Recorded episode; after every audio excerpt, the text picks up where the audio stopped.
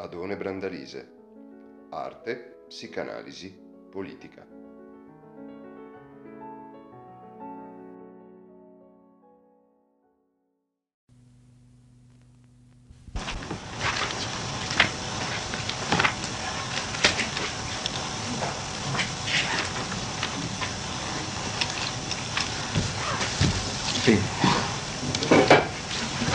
Scusate questo dettaglio, il piccolo allestimento che avrebbe dovuto avvenire poco fa se non, fosse, non si fosse data un'interferenza del mondo.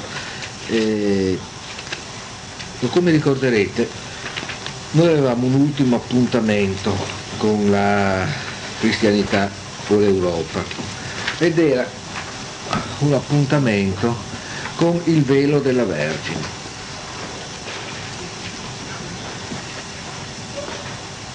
Perché, come ricorderete, esattamente questa immagine era l'immagine che, eh, dopo essersi configurata al culmine dello scenario inizialmente proposto come quello della cristianità armoniosamente ed espansivamente compiuta, deve ora attendere il compimento di quel percorso di estenuazione e quindi paradossale potenziamento del sentimento religioso, che attraverso la progressiva decomposizione per effetto critico razionalistico di quanto sta in esso come porzione deperibile e in un certo senso storicizzabile, favorisce la manifestazione piena del senso religioso nell'orizzonte del presente. In tutto il percorso che noi abbiamo compiuto abbiamo anche una progressiva consumazione della possibile passatezza della manifestazione del senso religioso. Cioè abbiamo una progressiva consumazione del potersi rappresentare e quindi in qualche modo disporre in uno spazio di passato di ciò che costituisce la manifestazione dell'armonia dell'ordine simbolico. Quindi probabilmente risulta più chiara la logica anche nella prospettiva dell'ascolto del discorso che abbiamo fatto. Tutto ciò che si manifesta come rappresentazione della perfezione di un ordine cospirante, eh? cioè di un ordine in cui una infinita molteplicità di elementi si intonano reciprocamente. Eh?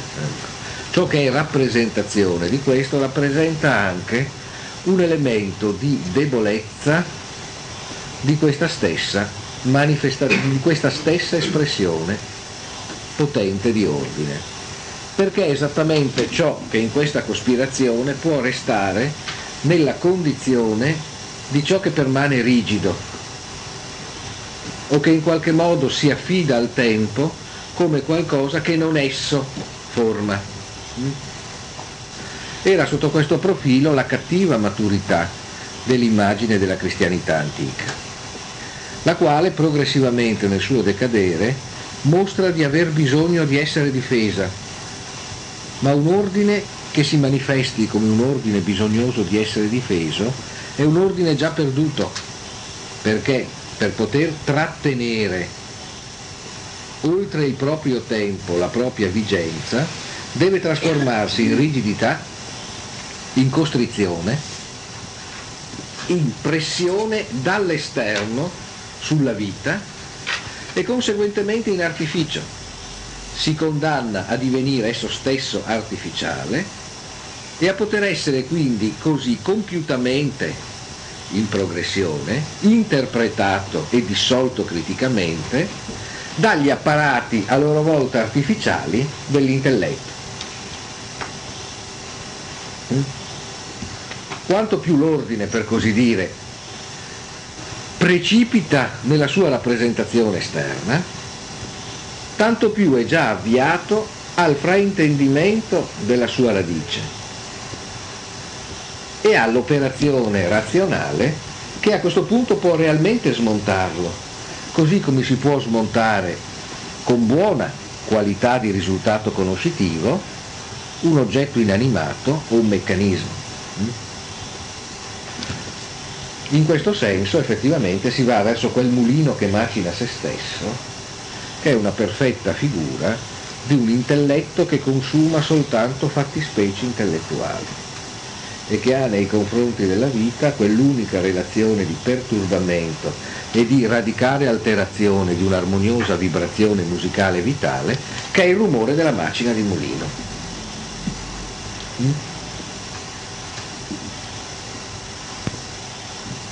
Ora, come abbiamo visto, il gesto con cui Novalis, sempre nella logica di questa grande omelia predica, narrazione gnostica, volge progressivamente le spalle e, guardando a questo punto i suoi spettatori, assume sempre di più l'aspetto di ciò che filtra una voce che si rivolge al di là di lui e attraverso di lui, nel modo della profezia, il modo in cui Novalis si rivolge a coloro che sono stati i protagonisti di questa storia dell'intelletto, è appunto un modo di finale superiore accoglienza. Eh? Perché? Perché, come abbiamo già visto, la stessa vicenda del grande intellettualismo moderno è inserita all'interno delle necessità di quella realtà armoniosa che proprio attraverso ciò che apparentemente confliggerebbe con essa si affermerà di lì a poco. Proprio perché esiste, e questo se vogliamo è l'aspetto epistemologico, filosofico, teoretico più interessante su cui ci soffermiamo però poco, per Novalis non esiste la possibilità di conoscere compiutamente nessuna cosa qualora per conoscerla si pensi di doverla scotomizzare, separare, distinguere dal flusso complessivo in cui essa emerge realmente. Per cui lo stesso grande percorso dell'intellettualismo moderno è radicalmente frainteso qualora venga semplicemente interpretato secondo i principi che esso stesso si è dato. Perché ciò che in esso c'era di vitale, di intellettualmente potente, proveniva da qualcosa che esso stesso non riusciva compiutamente a far emergere, e che emergendo ad un tempo stesso per alcuni versi lo sconfessa, ma per altri versi lo realizza pienamente, perché con il passaggio che qui adesso Novalis propone la grande vicenda dell'intellettualismo moderno viene soddisfatta, ottiene ciò che essa non avrebbe mai potuto ottenere dagli oggetti che essa desiderava, ma ottiene piena soddisfazione dall'accoglimento del suo desiderio al di là di ciò che essa poteva dirle, che è una volta di più il discorso sulla complementarietà tra i poli e l'India su cui ci siamo soffermati più volte. La freddezza desolata dei poli è necessaria perché ci sia l'India con tutti i suoi giardini e i suoi fiori. Quindi in una logica a questo punto superiore tutti i grandi miscredenti, tutti i grandi erosori delle forme estrinseche dello spirito religioso si ritrovano quasi con un, con un gioco borghesiano alla fine in una sorta di paradiso in cui essi sono diventati dei santi di una verità che non hanno conosciuto ma di cui hanno favorito l'affermazione. Su questo è molto importante fissare l'aspetto che riguarda la dimensione del tempo, perché in realtà cristianità o Europa, come vedete, si svolge progressivamente passando da un tono quasi di fiaba, da un tipico c'era una volta, al di là del fatto che ciò che si dice sulla cristianità medievale siano tutte favole, eh? da un c'era la volta sino a un progressivo avvicinarsi a un adesso, dal quale ci separa solo il sottile abisso di un non ancora. Ma man mano che noi progrediamo verso questo punto, che è quello da cui ci parla la voce che ci descrive questa storia, passiamo da un tempo rappresentato, che è quello, si direbbe filosoficamente, dei presupposti, e dal punto di vista della struttura retorica di questo testo, del narrato. Un tempo era così, poi fu così, poi fu così, a un tempo adesso, in cui tutta questa vicenda si raccoglie. In realtà noi non ce ne siamo allontanati, stiamo andando verso il posto in cui tutta questa narrazione è vera. Ed è un posto in cui tutta questa storia si ricapitola, diventando contemporaneamente ciò che essa è stata e ciò che in un certo senso essa non ha saputo essere e che ora diventerà. Perché è chiaro che qui, e questo ci sta portando verso il velo della Madonna, ciò che qui sta avvenendo è un grande movimento che riapre sul piano più potente quell'armonia che avevamo visto all'inizio e che renderà misericordiosamente ragione, e più che ragione, a tutti. Perché ciò che sta per avvenire è la restituzione della musica a tutto ciò che non ne ha avuto, o ne ha avuto sempre meno. Eh? Gli stessi odiatori filosofi della fede si ritroveranno pieni di musica, e una musica non estranea alla ragione che siano tentato di produrre. Eh? Allora, ecco che effettivamente la progressione del testo diventa sempre di più una progressione verso l'ascolto. Innanzitutto perché sempre di più viene in primo piano l'aspetto profetico. E l'aspetto profetico, come ovvio, non consiste tanto nella anticipazione, previsione di un futuro. Non è tanto questa la profezia, quanto l'immissione di chi ascolta nel tempo in cui la profezia si avvera. Ma il tempo in cui la profezia si avvera è esattamente il tempo in cui la narrazione, diventando omelia e diventando progressivo ascolto di questa, fa sì che la profezia si avveri esattamente in chi ascolta. In altri termini, progressivamente, e anche questo rientra nella grande mitologia del Mitdenken di cui spesso parlavamo, del pensare assieme, la voce che qui ci racconta dell'armonia sopravveniente è una voce che diventa voce del cuore di chi sta ascoltando. Perché solo a questo patto la trasformazione finale di cui Novalis parla può avvenire. E d'altra parte lui stesso anticipa questo esito parlando di una Germania, ricorderete, ma imputatamente di un'Europa, che è tutto un pullulare di nuove intelligenze, di nuove invenzioni, che stanno letteralmente crescendo man mano che il suo discorso cresce. E man mano che il suo discorso diviene semplicemente l'ascolto di questo brusio che si fa musica. Progressivamente, cioè in altri termini, questo discorso diviene un discorso ascoltato, è un discorso che essenzialmente è l'ascolto con cui chi l'ascolta ascolta se stesso, ascolta il progressivo disporsi nell'orizzonte di questa armonia.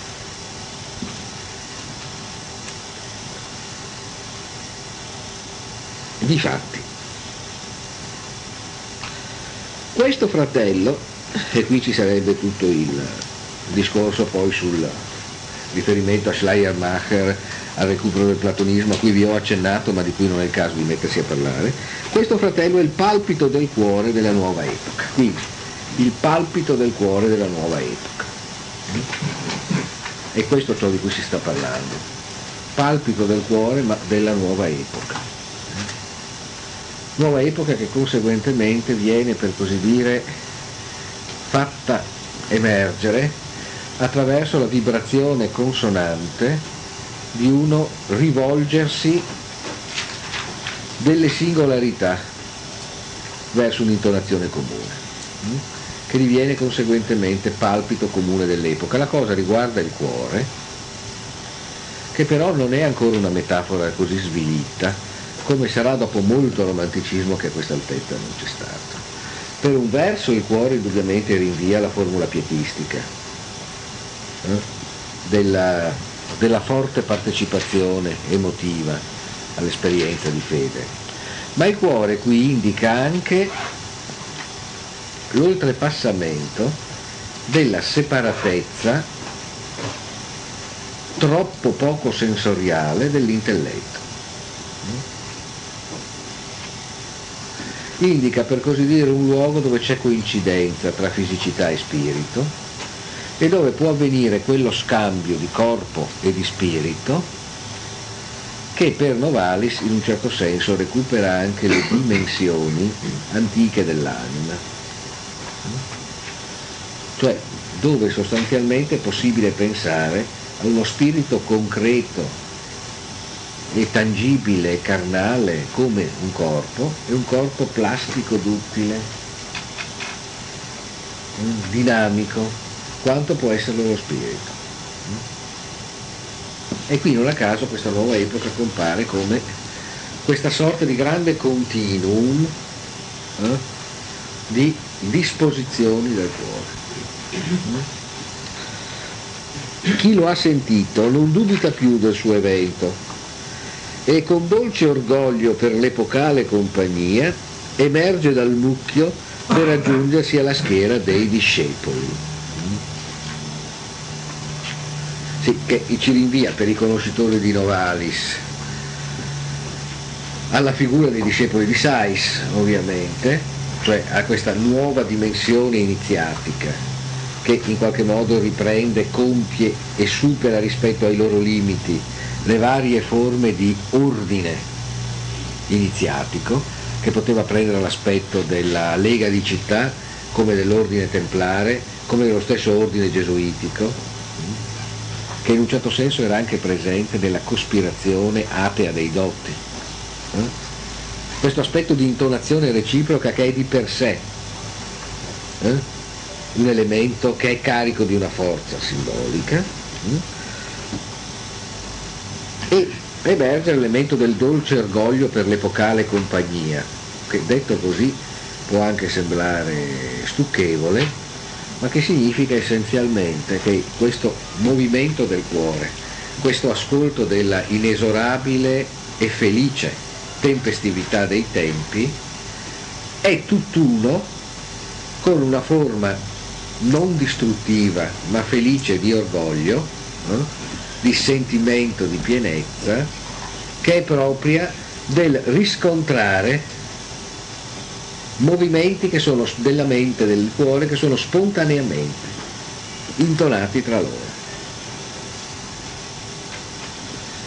E per questo tramite emerge rispetto a un'aggregazione informe, tenuta assieme soltanto dalle astrazioni istituzionali di uomini, eh? una trama che è in qualche modo la trama stessa dell'evento di cui si sta parlando, eh? cospirazione appunto di sentire tra persone. Egli, egli il fratello di cui si parlava prima, che ci siamo, ha preparato per la santa un nuovo velo che, aderendo alle sue membra, ne rivela la celeste forma e tuttavia la nasconde più pudicamente di ogni altro. Il velo è per la Vergine ciò che lo spirito è per il corpo, il suo organo indispensabile, le cui pieghe sono le lettere della sua dolce enunciazione. L'infinito gioco di quelle pieghe è una musica cifrata, giacché il linguaggio verbale è per la Vergine qualcosa di troppo legnoso e sfacciato, e le sue labbra si aprono solo al canto.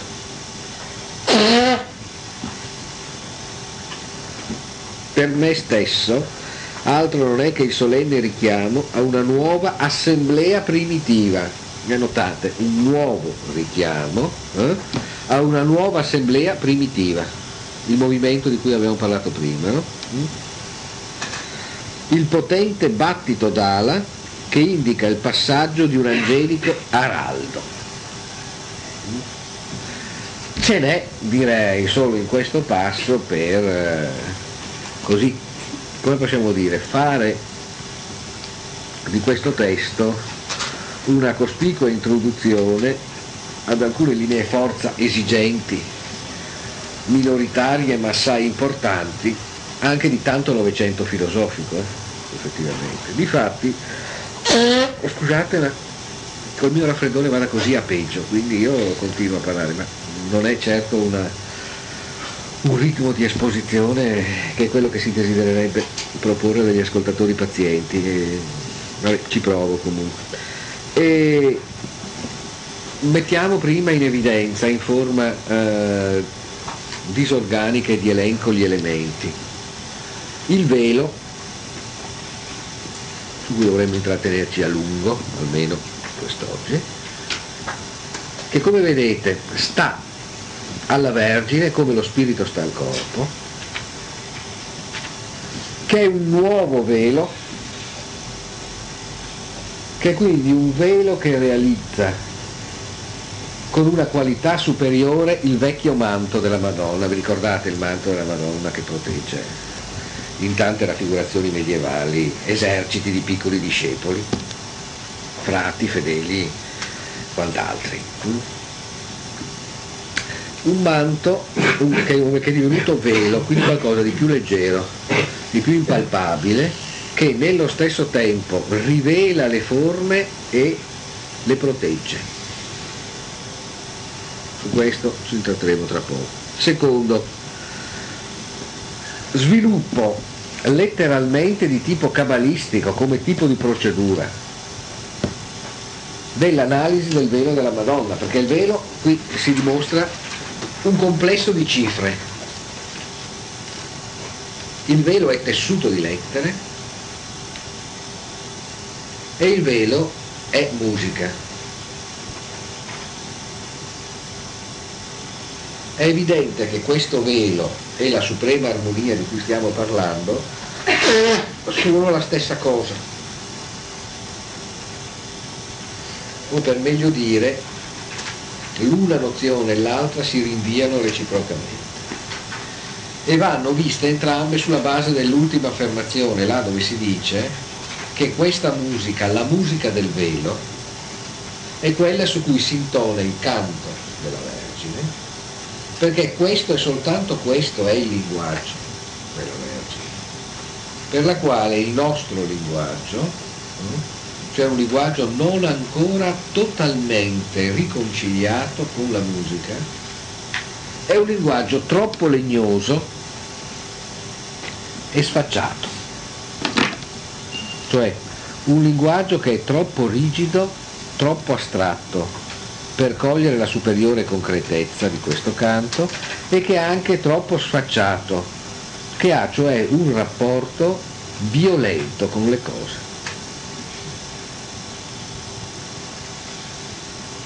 Un linguaggio che manipola, taglia, scompone, soprattutto sostituisce,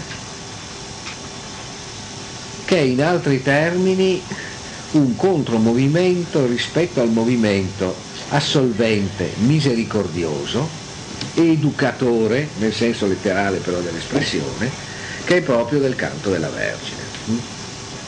Cioè un linguaggio che non sa fare, il nostro, quello che sa fare il velo della Madonna, cioè ad un tempo stesso espandere rivelandone le forme e nello stesso tempo proteggerle rispetto a che cosa? Rispetto alla sfacciataggine di ricondurle nella condizione di un mero oggetto conosciuto.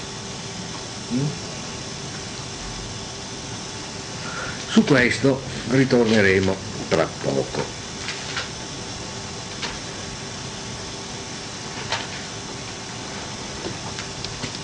Dobbiamo però, prima di proseguire, interpolare alcune, alcuni passaggi. Per avvicinarci a questo velo e alla sua scrittura, all'essere questo velo, questa scrittura, e all'essere queste lettere anche scrittura musicale, ci può essere utile passare attraverso uno scritto più o meno coevo, po di qualche mese prima, probabilmente, cioè il monologo del millesettecentonovantanove. Monologo che è un brevissimo frammento che riguarda l'essenza del linguaggio.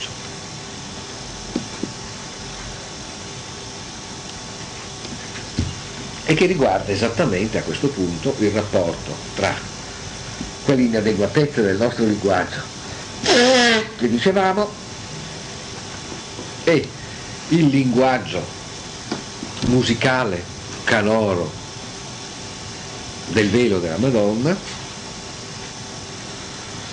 che è anche evidentemente il linguaggio verso cui si proietta la consapevolezza della imminente arrivo dell'armonia, di cui Novalis continua a parlarci. Eh?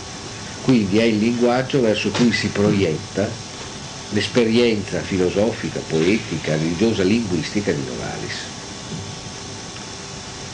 Quello che in qualche modo Novalis quasi già realizza, descrivendoci il velo della Madonna come ce lo descrive, o parlandosi dell'essenza del linguaggio così come ce ne parla nel brevissimo monologo che adesso leggiamo,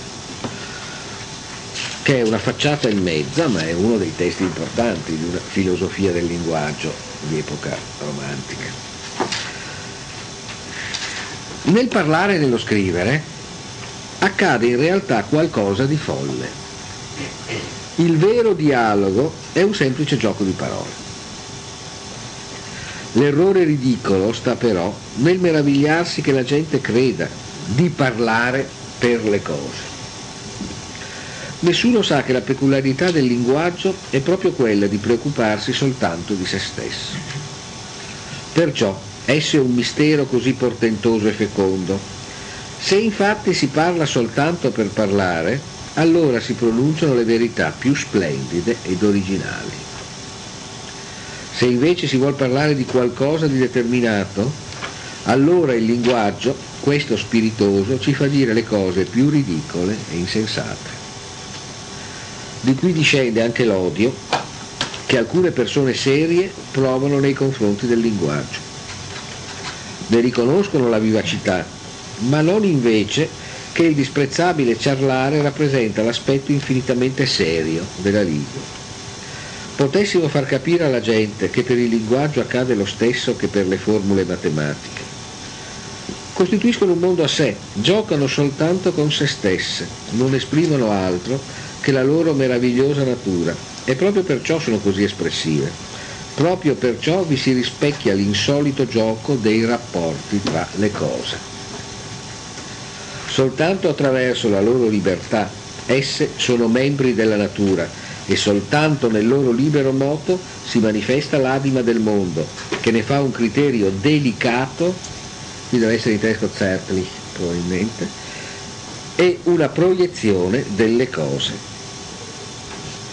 Lo stesso è con il linguaggio.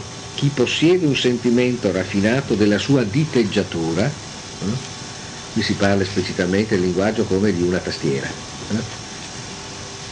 uno strumento musicale, della sua cadenza, del suo spirito musicale, chi percepisce interiormente la lieve azione della sua natura riposta e muove poi conformemente la propria lingua, la propria mano, e qui siamo sul piano esattamente una descrizione perfetta di ciò che sia un vero ascolto. Eh?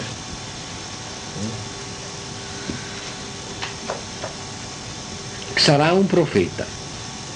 Qui si parla proprio di chi sa ascoltare la propria musica e la traduce, la espone. Chi invece è ben in grado di scrivere verità come queste, quelle che sta scrivendo lui, eh? ma non possiede orecchio e sensibilità sufficienti per esso, sarà preso in giro dal linguaggio stesso e la gente lo deriderà, come i, tros- i troiani Cassandra. Eh? Cioè chi dirà queste stesse cose riducendole a contenuto meramente concettuale, cioè chi dirà che il linguaggio è musica senza avere musica nel dirlo, verrà preso come Cassandra dai troiani. Voi tutti ricordate che l'indovina Cassandra aveva detto esattamente ciò che stava succedendo, aveva spiegato che il cavallo eh, di Troia era una gran bufala più che un cavallo e che probabilmente la città sarebbe caduta a seguito dell'accoglienza che al cavallo si sarebbe fatta, ma i troiani la deridono. Cassandra aveva detto la verità, ma la sua voce non aveva la forza di intonare alla sua il sentire degli altri.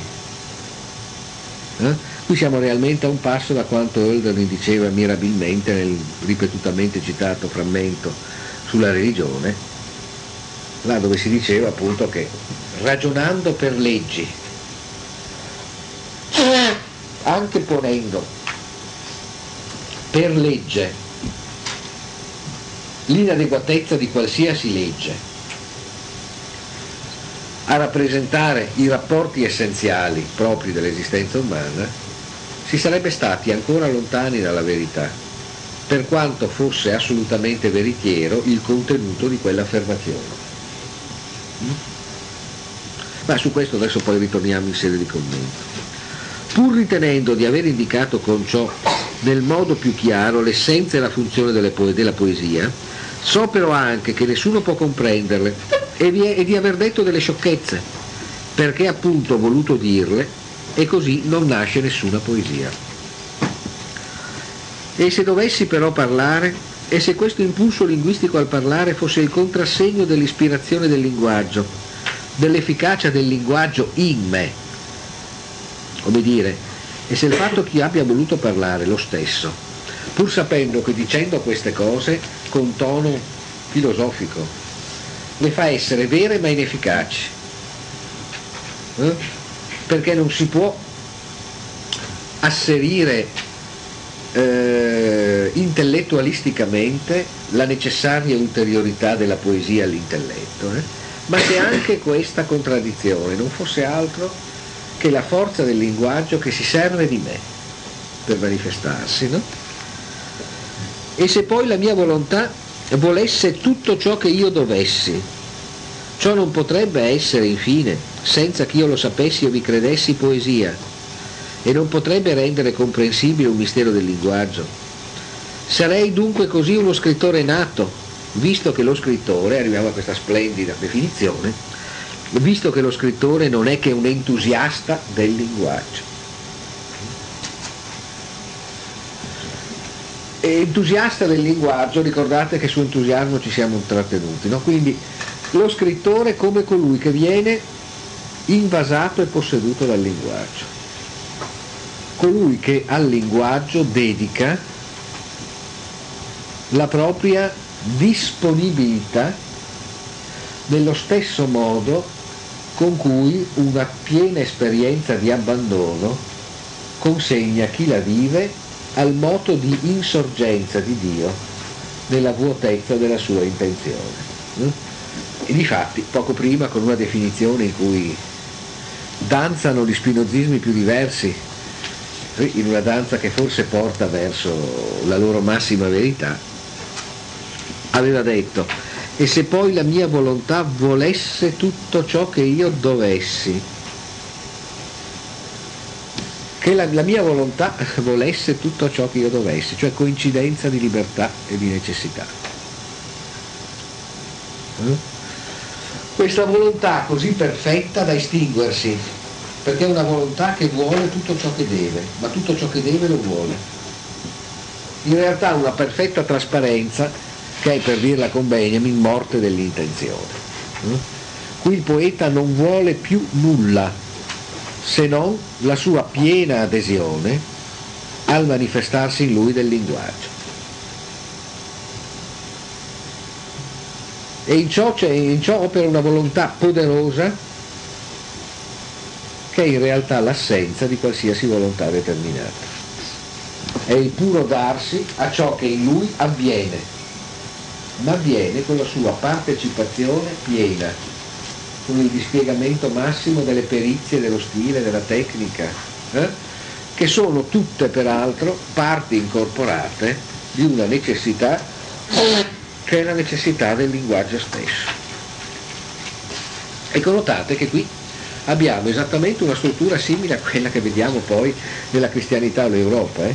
perché quando lui dice io ho parlato parlato, ho tentato di dire l'essenza musicale del linguaggio. Avendo tentato di dire e, afferma- e affermare concettualmente l'essenza musicale del linguaggio, ho compiuto un'operazione contraddittoria, perché non basta affatto dire le cose che ho detto che sono vere, perché se il mio linguaggio non ha poesia e musica, io resto inascoltato e incompreso come Cassandra coi troiani. Ma ecco che forse anche questo mio dire impoeticamente che cos'è la poesia può diventare manifestazione del linguaggio che vuole che io che a questo momento lo dica. E io, abbandonandomi all'impulso al dire che il linguaggio mi comanda, forse nel momento stesso in cui non riesco a fare poesia, non faccio poesia, nell'abbandonarmi a questo impulso, io mi ricongiungo a un'armonia linguistica superiore che fa sì che questa mia prosa diventi poesia.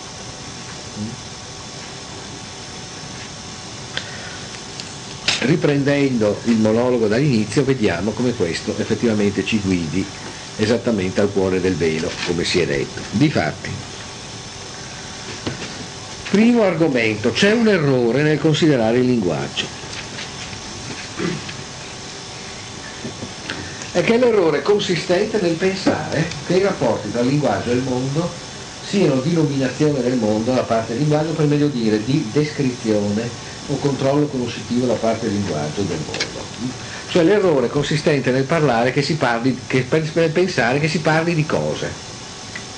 E non a caso le persone serie, o in un certo senso troppo serie, così serie da esserlo poco alla fine, no? Così gravi da essere poco serie, richiamano sempre al fatto che bisogna parlare di cose. Il parlare dei fatti, il parlare delle cose concrete, che in genere vuol sempre dire, no? Come Novalis dicesse, in realtà non stiamo parlando, stiamo semplicemente indicando cose e il nostro discorso è fatto di cose.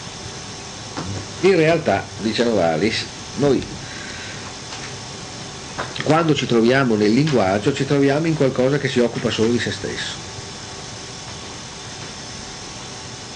Ma non come si potrebbe pensare, per una sorta di autismo o di autoriflessività estetizzante, ma perché il linguaggio in questo modo si occupa, come vedremo tra poco, veramente del mondo, mentre invece il linguaggio che pretende di rompersi in una serie di relazioni bionivoche tra parole e singole cose perde sempre il rapporto con la realtà, perché il linguaggio non è qualcosa che sovrasta le cose indicandole una ad una, secondo una relazione significante-significato. Il linguaggio è una cosa tra le cose,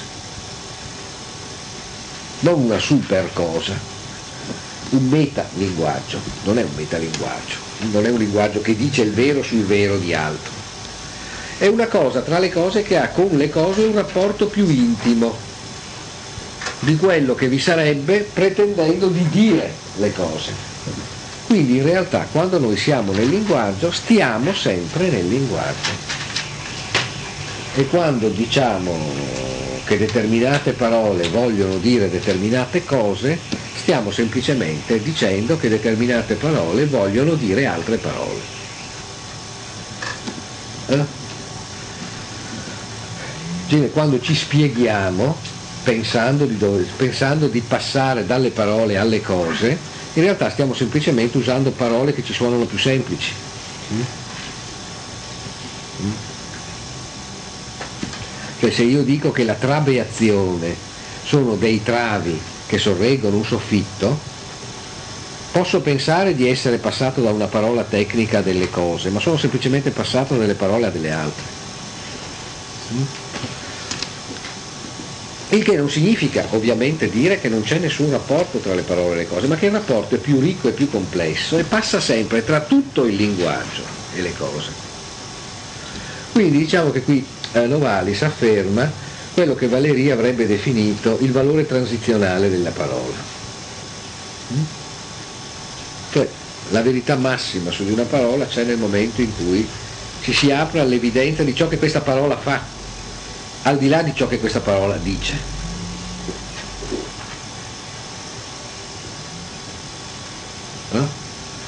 il linguaggio è sempre un fare e il suo rapporto col mondo è, in un, rappo- è un rapporto di cospirazione e respirazione del suo movimento interno con il movimento del mondo.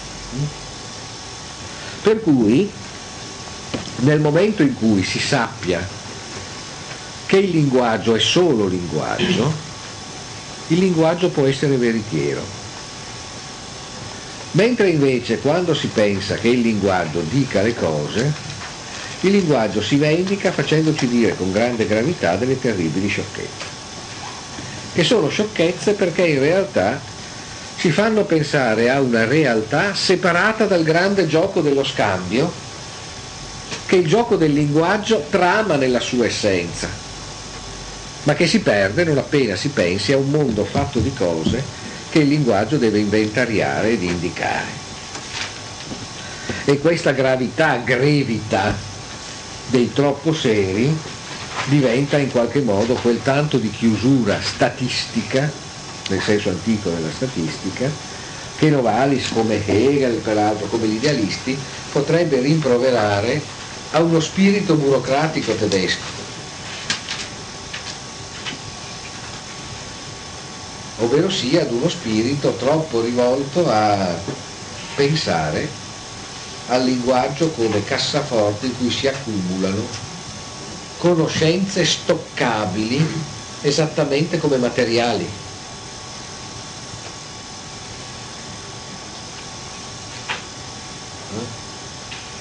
Come nel caso, non so, per intenderci, riprendendo E T A Hoffmann, che abbiamo, di cui abbiamo detto più volte, no? Questo grande narratore romantico, e la sua bellissima novella che si intitola La sposa eh, sorteggiata, ci presenta un personaggio eh, che è il personaggio di un archivista e bibliotecario, il quale a un certo momento decide di sposarsi perché ha trovato nella sua biblioteca un manuale su come essere un perfetto marito.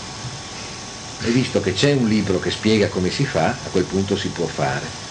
E che alla fine, deluso nelle sue pretese amorose, verrà premiato dal mago Leonardo con un dono che lo renderà felice per tutta la vita. Un piccolo libro dalle pagine tutte bianche, che però possono a suo comando dipingersi con i caratteri di qualsiasi libro lui desideri leggere, in modo che possa leggere durante tutto il resto della sua vita tutte le raccolte di istruzioni per l'uso in cui per lui si compendia il mondo. Eh? Questa sorta di paradiso per troppo tedeschi, eh? consistente essenzialmente in una somma di precetti da eseguire, eh? qualcosa che all'epoca non si poteva ancora chiamare un Bedecker, ma esattamente questo. Eh? Cioè queste sono le persone troppo serie. Eh? Coloro che pensano che il mondo sia fatto di cose, che per ogni cosa ci sia un manuale di istruzioni e che l'intelligenza consista nell'eseguire il manuale di istruzioni.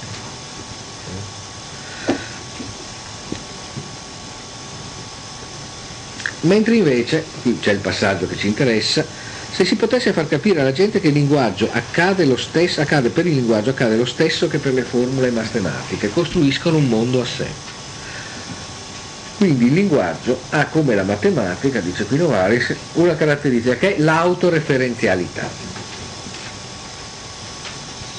Così come quando voi dite una frase per spiegare un'altra frase, state sempre parlando. Non è che nello spazio del linguaggio salti fuori la cosa, no? Casomai il linguaggio è esso stesso una cosa, nel suo prodursi, nel suo dare effetti. E questo, dice, avviene come per le formule matematiche che non significano nulla, nel senso che non hanno significato al di fuori di sé. Nessuno penserebbe, partendo da un logaritmo, di trovare un albero o una montagna.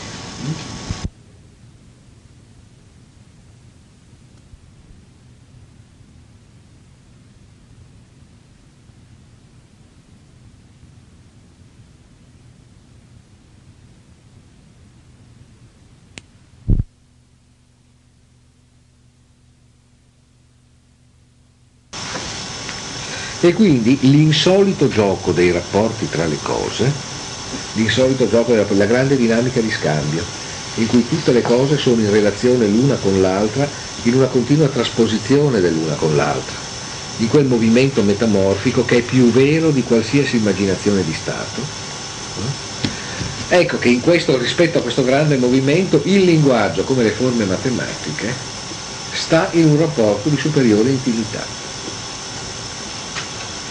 Ma che cosa? Il singolo teorema matematico? La singola frase? No, il linguaggio nel suo complesso, la matematica nel suo complesso. Il grande matematico dovrà intuire tutta la matematica nel suo singolo movimento, nella proposta di un singolo teorema. E così la grandezza del rapporto col linguaggio, la grandezza poetica, sta nell'intuire il movimento complessivo del linguaggio nel momento in cui parliamo, il che non significa intellettualisticamente abbracciare tutto il linguaggio come un oggetto su cui dire delle cose, ma muoversi rispetto a tutto il linguaggio con il giusto tempo, la giusta tempestività, che fa sì che in ogni singola espressione risuoni tutto il suo movimento, perché questo fa il poeta, eh? Dice sette versi che stanno però in rapporto con il movimento complessivo del mondo, non nel senso che lo descriva, ma nel senso che si inserisce in esso esattamente come una nota giusta al tempo giusto si inserisce in uno spartito, eh? E chi sente una frase musicale, se ha orecchio musicale, sa capire qual è il tempo, sa capire qual è la tonalità, e se la frase musicale è collocata all'interno di una certa civiltà delle forme musicali, sa anche capire, ricorrendo alle sue conoscenze sulla forma sonata, cosa può esserci attorno. Ciò che consente a ciascuno di noi, quando abbiamo consuetudini di questo tipo, sentendo due o tre frasi di una composizione che non abbiamo mai ascoltato, a volte di riconoscerne l'autore. Succede, succede che uno non abbia mai ascoltato una determinata cosa di Schumann o di Schubert, no? Però dopo due o tre minuti di ascolto l'autore è identificato. Perché? Perché c'è un determinato destino nel rapporto col linguaggio, e in questo caso nel rapporto con la musica, che identifica, che colloca in un suo posto ciò che è stato possibile, perché quel posto è esattamente un posto in cui da una situazione particolare la musica nel suo complesso è stata intuita. Cioè un luogo in cui si è diventati necessari. Si è prodotta, cioè, quella cosa di cui dopo si parla, appunto, di cui già abbiamo detto in realtà qualcosa, questa perfetta coincidenza di necessità e di libertà, di volontà del poeta, musicista, artista, e di potente volontà del linguaggio che lo possiede perché lui ne è entusiasta. Entusiasta. E quindi il linguaggio e la musica, solo soltanto attraverso la libertà, sono membri Divertente, sarebbe divertentissimo ascoltare queste registrazioni, guardate, il tutto parlando di musica, no? Appunto, il linguaggio si vendica, il linguaggio si vendica come è giusto. Vabbè, prendiamola dal verso più, più malleabile. Dunque, dicevo, soltanto attraverso la loro libertà il linguaggio e la musica sono il, pardon, il linguaggio e la matematica sono membri della natura. Eh? Che è esattamente la risposta a chi dica: ma allora dov'è il rapporto tra il linguaggio e le cose? Eh? Quelli che dicono: parliamo di cose. No, certo, la, la matematica e il linguaggio sono membri della natura attraverso il coglimento pieno della loro peculiarità. A questo punto diventano veramente cose tra le cose e diventano espressivi dell'intimo movimento delle cose. Infatti lo stesso è con il linguaggio, e questo ci interessa particolarmente. Chi possiede un sentimento raffinato della sua diteggiatura, qui si va sul sinestesico, e la sinestesia, adesso lo sapete, cioè la tendenza a mescolare campi di sensazioni diverse, no? Cioè presta- ad esempio parlare dei colori di uno strumento, mm? Sì. O del gusto di una frase, mm? o del particolato o particolare velluto di un'espressione musicale che è incantato. Questa è sinestesia. La sinestesia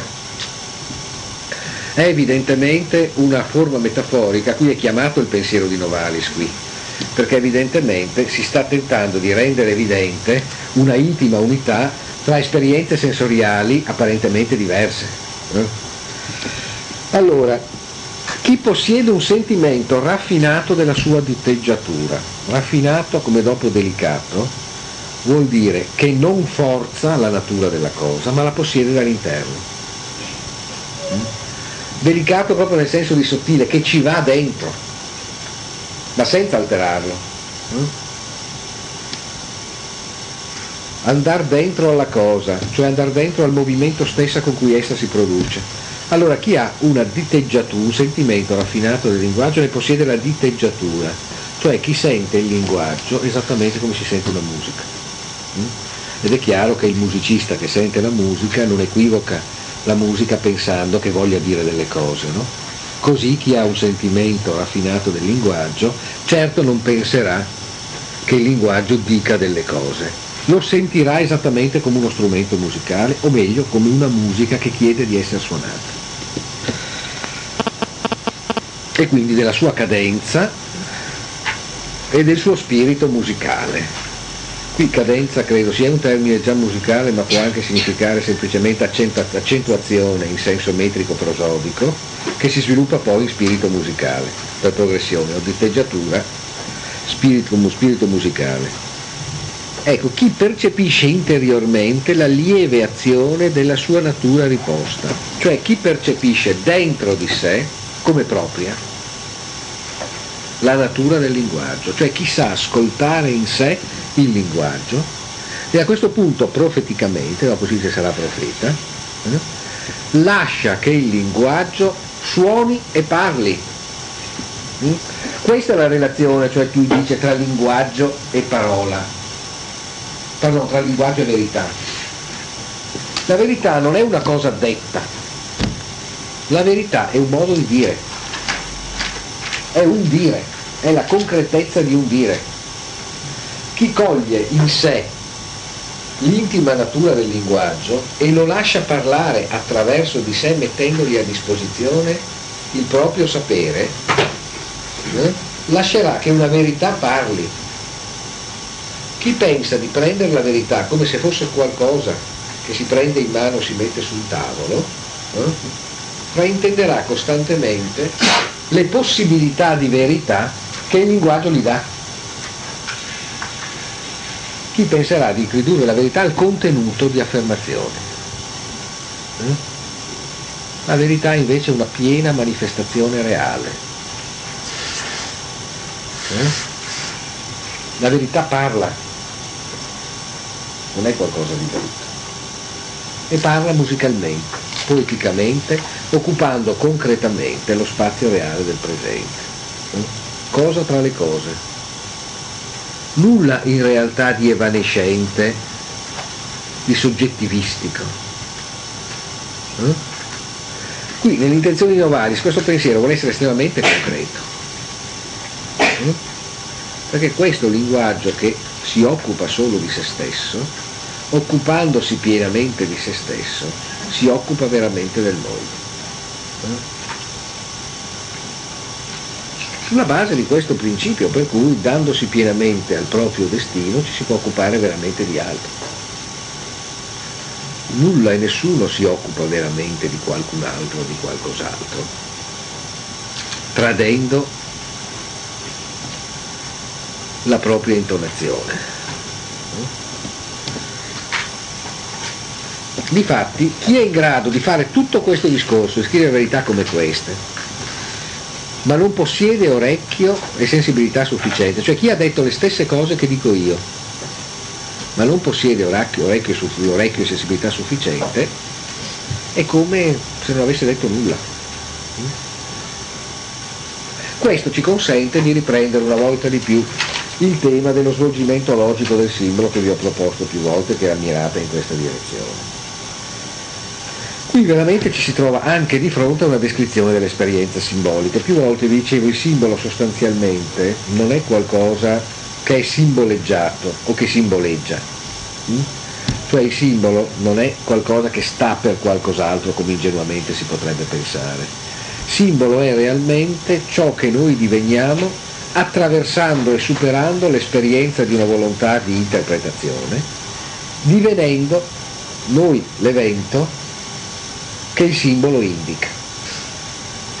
La funzione quindi del simbolo è quella di portarci da un tempo astratto nel quale noi siamo come pensiamo di essere e aspettiamo che qualcosa ci venga rivelato, al tempo in cui noi accediamo alla nostra stessa nascita, al nostro stesso concreto accadere adesso, e siamo diventati noi e più che noi la realtà del simbolo.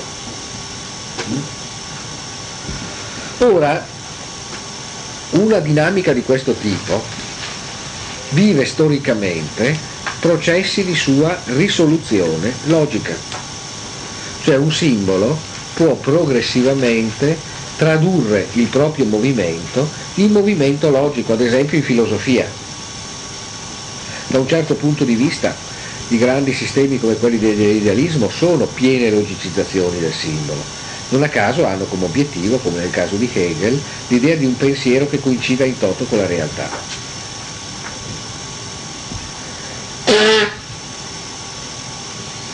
Ecco, percorsi di questo tipo, ed è stata la vicenda descritta nella cristianità o l'Europa, eh?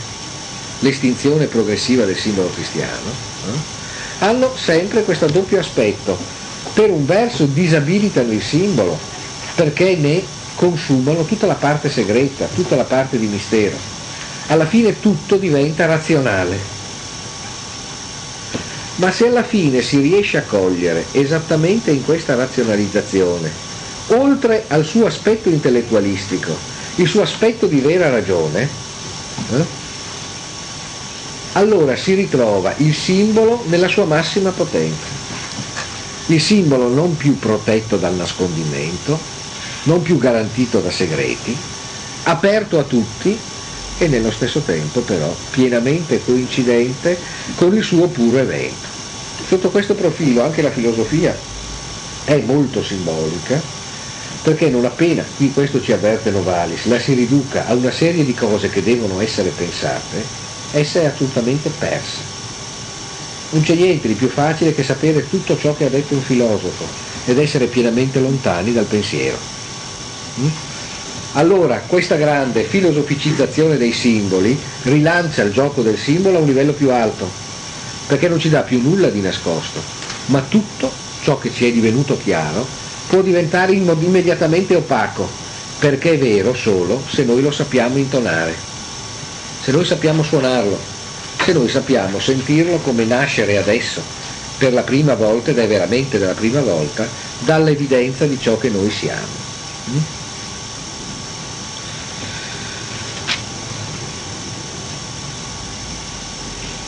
Bene, detto questo, possiamo ritornare alla nostra eh, lettura. In questo senso il linguaggio verbale per la Vergine è troppo legnoso hm? e sfacciato.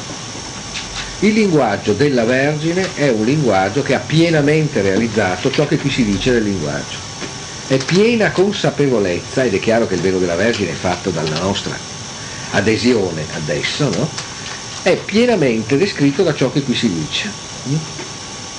Un linguaggio che sappia essere trasparente in pieno alla concreta temporalità presente nella propria intonazione musicale, e che quindi sia linguaggio che sia sempre tutto il linguaggio, eh? che sia cioè la respirazione piena della necessità di qualsiasi suo segmento rispetto alla sua totalità. Che è, ripeto, qualcosa di abbastanza diverso da un abbracciamento enciclopedico, qui non è erudizione, è capacità di sentire in ogni momento del linguaggio il suo legame con tutto, il linguaggio col suo movimento, essere quel movimento, qualcosa che certo ricorda la spinoziana conoscenza di terzo genere, un modo di interpretarlo. Però abbiamo qualche due elementi che richiedono il nostro intervento, che sono l'angelo e il velo nella sua essenza. Il velo innanzitutto della Madonna. Abbiamo visto che ruolo vi ha il linguaggio, Però in questo velo non abbiamo soltanto questo riferimento. Abbiamo innanzitutto un altro riferimento che complica il discorso sul linguaggio che abbiamo fatto, ci vedremo subito, o meglio ci vedremo tra poco, che è la lettera, e poi quello della musica cifrata. Ma abbiamo anche l'elemento fisico del velo, le cui pieghe, ricorderete, sono la sua dolce annunciazione. Che annunciazione, e qui ovviamente trattandosi della Madonna, è proprio l'annunciazione, detto per Angelus Domini Nuntiavit Maria, eh? Quella ripresa da tantissimi grandi pittori, eh? Dove non a caso abbiamo sempre Madonne con meravigliosi panneggi, eh? pieghe di veli, eccetera. E l'annunciazione, qui, le pieghe della sua dolce annunciazione, rinvia a quanto si avete sentito, no? Si è detto subito dopo, quando si parlava dell'araldo angelico. Non ci sarebbe l'araldo angelico che compare, ricorderete la lettura qualche riga dopo, se non ci fosse prima il riferimento alla dolcezza di panneggio che è l'annunciazione stessa.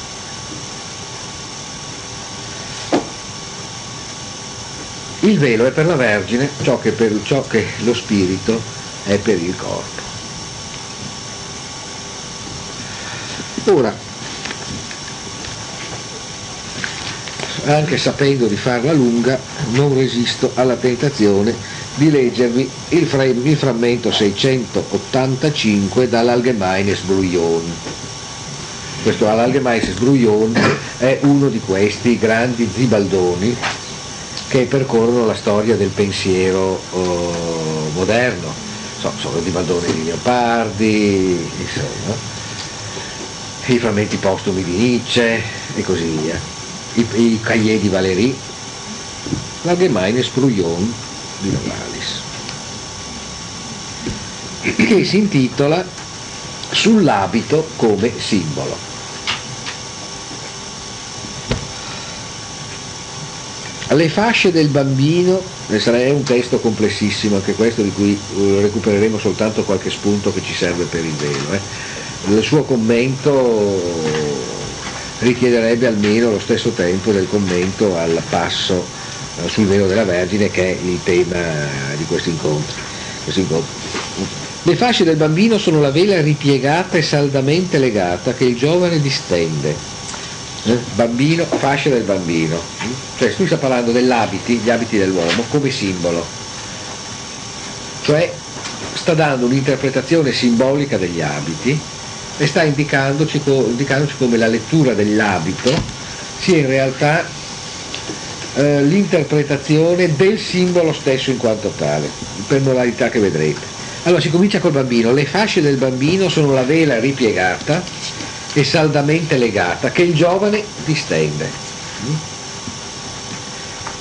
Quando è divenuto giovane il bambino, quelle fasce che lo tenevano quando era piccolo si rivelano delle vele che adesso può svolgere, facendone un mantello svolazzante che può essere anche succinto, come nella raffigurazione della fortuna. Cioè il bambino, ecco i pannolini, questi pannolini in realtà sono una vela, il giovane che ama l'avventura e corre a destra e a sinistra lo svolge e scopre che questa vela è un mantello eh? svolazzante, eh? il mantello svolazzante indica palesemente, come vedete sta già tracciando un movimento, perché tutti gli abiti qui tracciano un movimento, il grafico del movimento del corpo. Paradossalmente gli abiti sembrano celare il corpo e nasconderlo, in realtà sono un'espansione del loro movimento e quindi in questa logica ne danno la tattile motilità più della stessa nudità.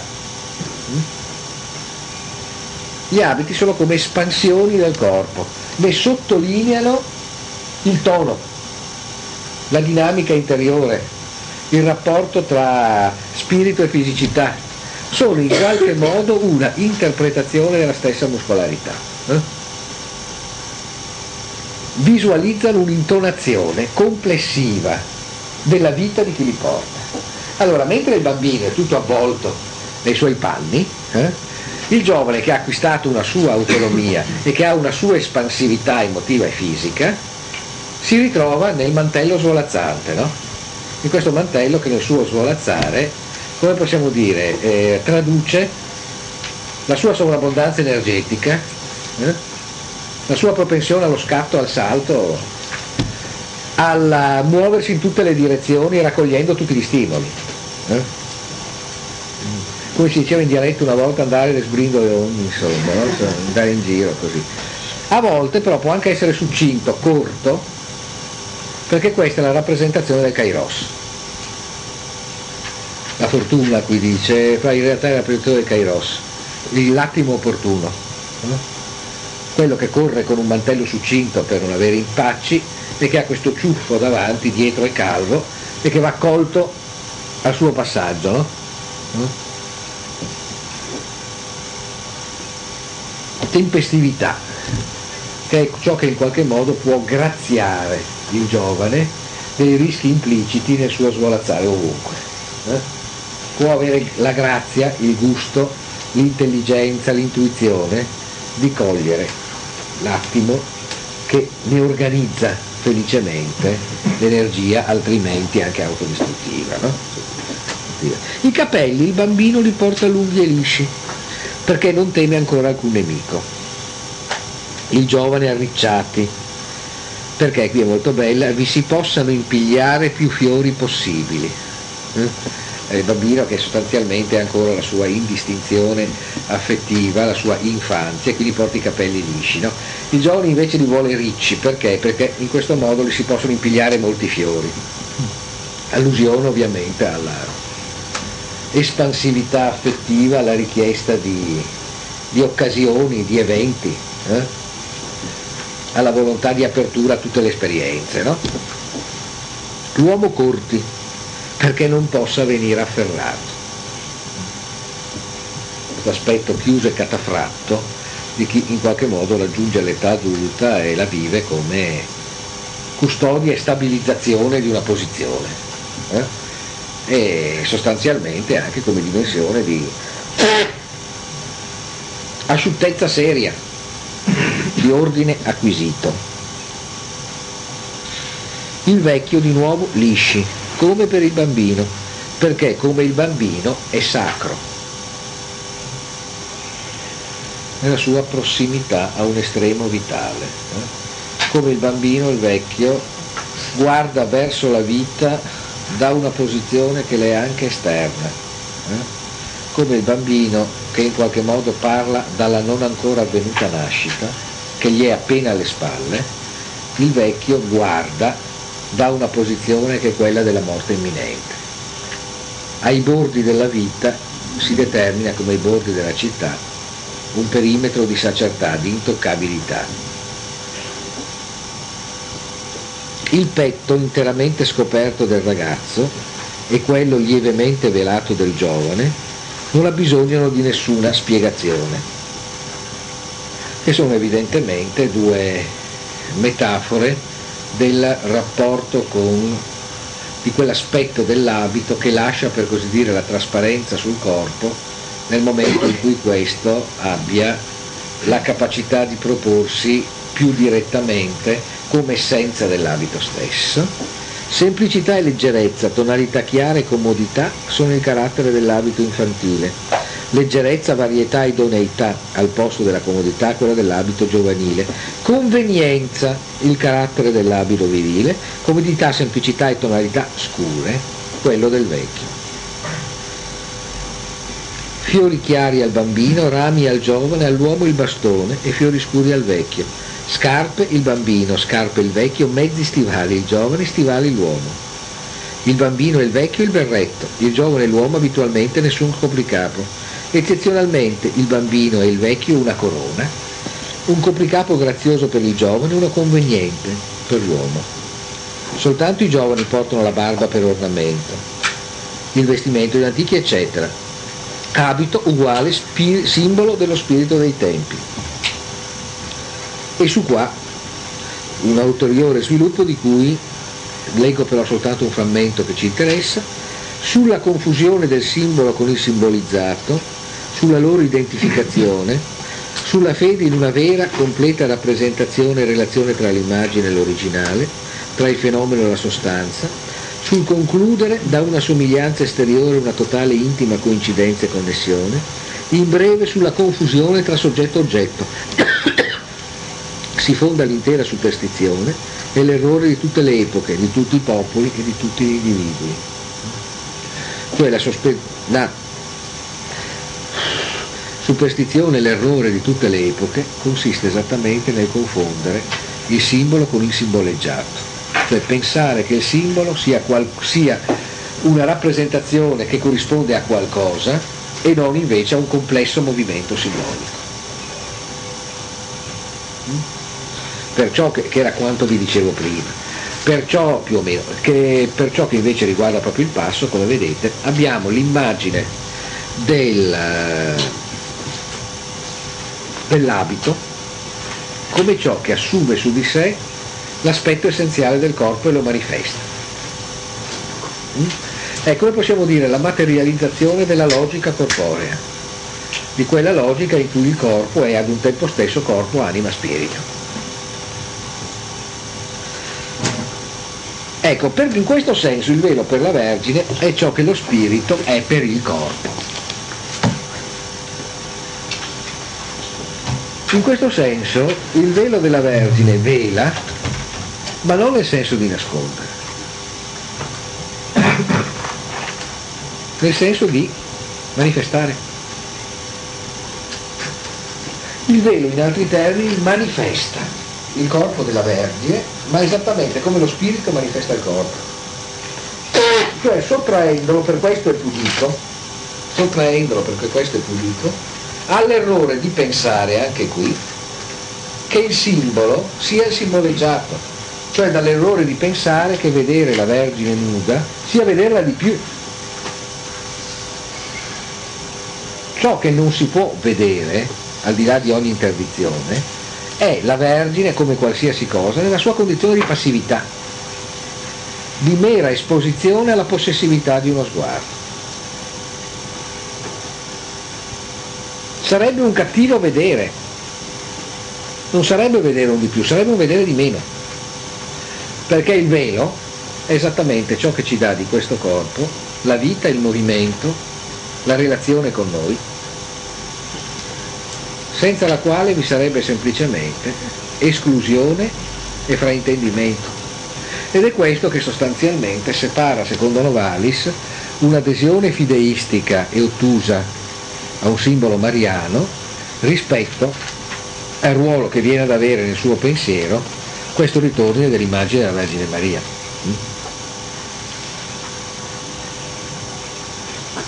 Non so se Novalis avesse in mente per riproduzioni la primavera del Botticelli, dove non a caso però abbiamo esattamente, e da un certo punto di vista la complessità di trame allegoriche che sono presenti nel dipinto di Botticelli tornano per vie diverse nella complessità culturale del retroterra di Novalis, dove è evidente che il velo è l'essenza stessa della pittura,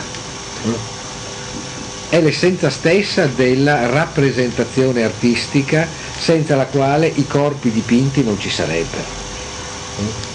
Dopotutto, nel dipinto della primavera, tutta la scena è affidata a un esile strato di pittura, a un velo di pittura. E il velo del quadro indica esattamente la necessità di questo velare, che non è il nascondere, è la possibilità di guardare veramente. Il velo è quel velo stesso che è implicito nel nostro guardare,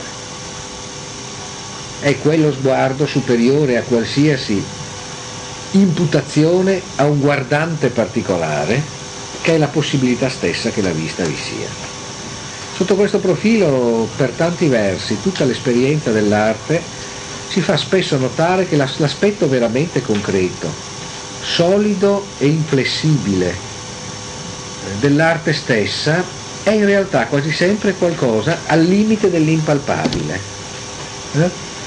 il puro velo di, di colore di un dipinto su della tela, la stessa superficie di una statua, eh? tolta la quale la statua diventa nuovamente un blocco, eh?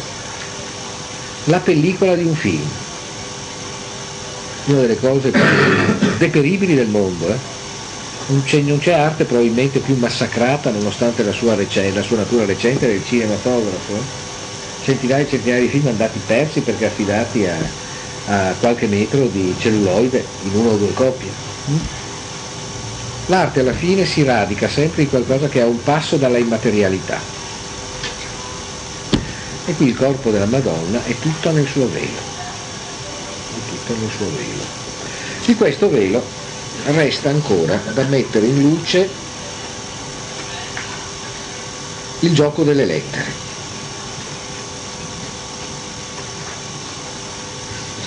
Che ormai a questo punto credo che sarà oggetto almeno della prima parte del nostro incontro di domani.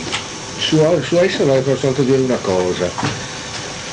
Eh, sappiamo che il velo della Madonna è un'evoluzione del suo manto celeste, e sappiamo che nel linguaggio esistono le lettere, le abbiamo già incontrate nel corso della cristianità o l'Europa, perché abbiamo visto come la grande svolta luterana fosse una svolta imposta filologicamente attraverso un fraintendimento della lettera nel testo biblico. Qui ritorna il problema della lettera, ritorna il problema della lettera in ciò che abbiamo visto essere il linguaggio. E di questo proveremo a dire qualcosa appunto domani. Il testo leggeranno? Eh, Allgemeines Bruillon. No, è la... Ah, no, no, questo stavo leggendo l'opera filosofica, edizioni no. Einaudi, a cura di Moretti e Desideri.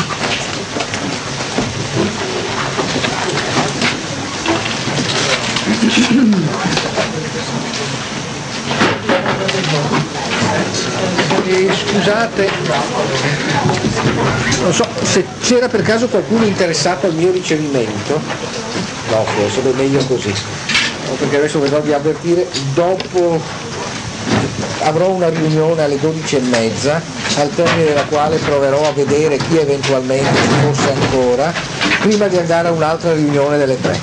Ecco, quindi adesso casomai vedrò di dirlo sopra. Eh,